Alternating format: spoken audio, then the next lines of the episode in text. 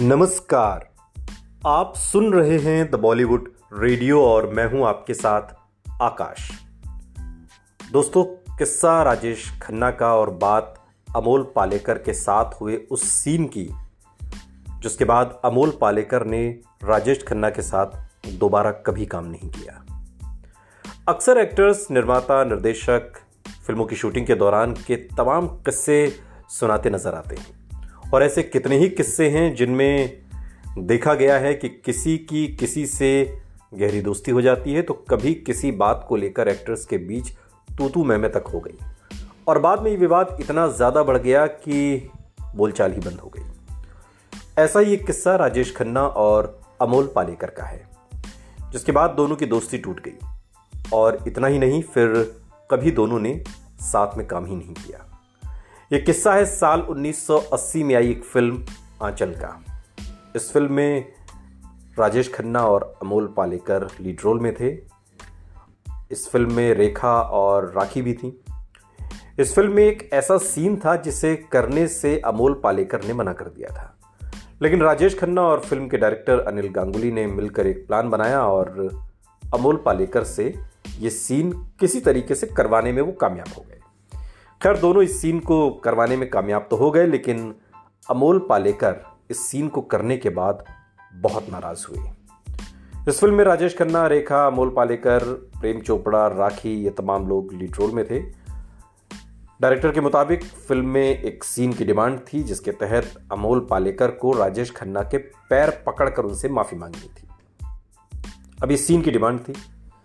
खैर, इतने तक में तो कोई दिक्कत नहीं थी कि किरदार ऐसा है जिसे राजेश खन्ना के पैर पकड़कर माफ़ी मांगनी है तो इसमें कोई दिक्कत नहीं थी। इसके लिए तो अमोल पालेकर तैयार थे। कहानी पलटती है सीन के अगले हिस्से में, कि सिर्फ़ राजेश खन्ना के पैर पकड़कर माफ़ी ही नहीं मांगनी थी। इतना ही नहीं करना था। माफ़ी मांगने के दौरान राजेश खन्ना को अमोल पालेकर को लात मारनी थी। यानी कि जैसे ही अमोल पालेकर राजेश खन्ना के पैर पकड़कर उनसे माफ़ी मांगते तुरंत ही राजेश खन्ना को उन्हें उसी लात से जो लात अमोल पालेकर ने पकड़ी थी, उसी से लात मारनी थी। बस इस सीन को करने के लिए अमोल पालेकर ने मना कर दिया। हालाँकि उन्हें फ़िल्म के डायरेक्टर्स ने खूब मनाने की कोशिश की, लेकिन वो टस से मस नहीं हुए। और जब वो पूरी तरह हार गए तो राजेश खन्ना और अनिल गांगुली ने एक प्लान बनाया। अनिल गांगुली जो इस फ़िल्म के डायरेक्टर थे और अनिल गांगुली ने अमोल पालेकर से बात करके उन्हें राज़ी कर लिया कि वो राजेश खन्ना के घुटने पकड़कर माफ़ी मांगेंगे। पैरों तक नहीं जाएँगे। न पैर छुएँगे, न मारने की नौबत आएगी। तो राजेश खन्ना के घुटने पकड़ने और घुटने पकड़कर माफ़ी मांगेंगे। अमोल पालेकर जब शूटिंग के दौरान राजेश खन्ना के घुटने पकड़कर माफ़ी मांगने का सीन कर रहे थे, तभी अनिल गांगुली, जो कि फ़िल्म के डायरेक्टर थे, उन्होंने इशारा करके अमोल पालेकर को लात मारकर गिरा देने को कहा राजेश खन्ना से क्योंकि दोनों ने आपस में सेटिंग कर ली थी। अब राजेश खन्ना भाई जो डायरेक्टर कहेगा वही कहेंगे। तो राजेश खन्ना ने भी डायरेक्टर के कहे अनुसार ठीक वैसा ही किया। जैसे ही अमोल पालेकर माफ़ी मांगने के लिए झुके, राजेश खन्ना ने उन्हें लात मार दी। इसके बाद अमोल पालेकर बेहद नाराज़ हुए कि उनके मना करने के बावजूद यह सीन किया गया।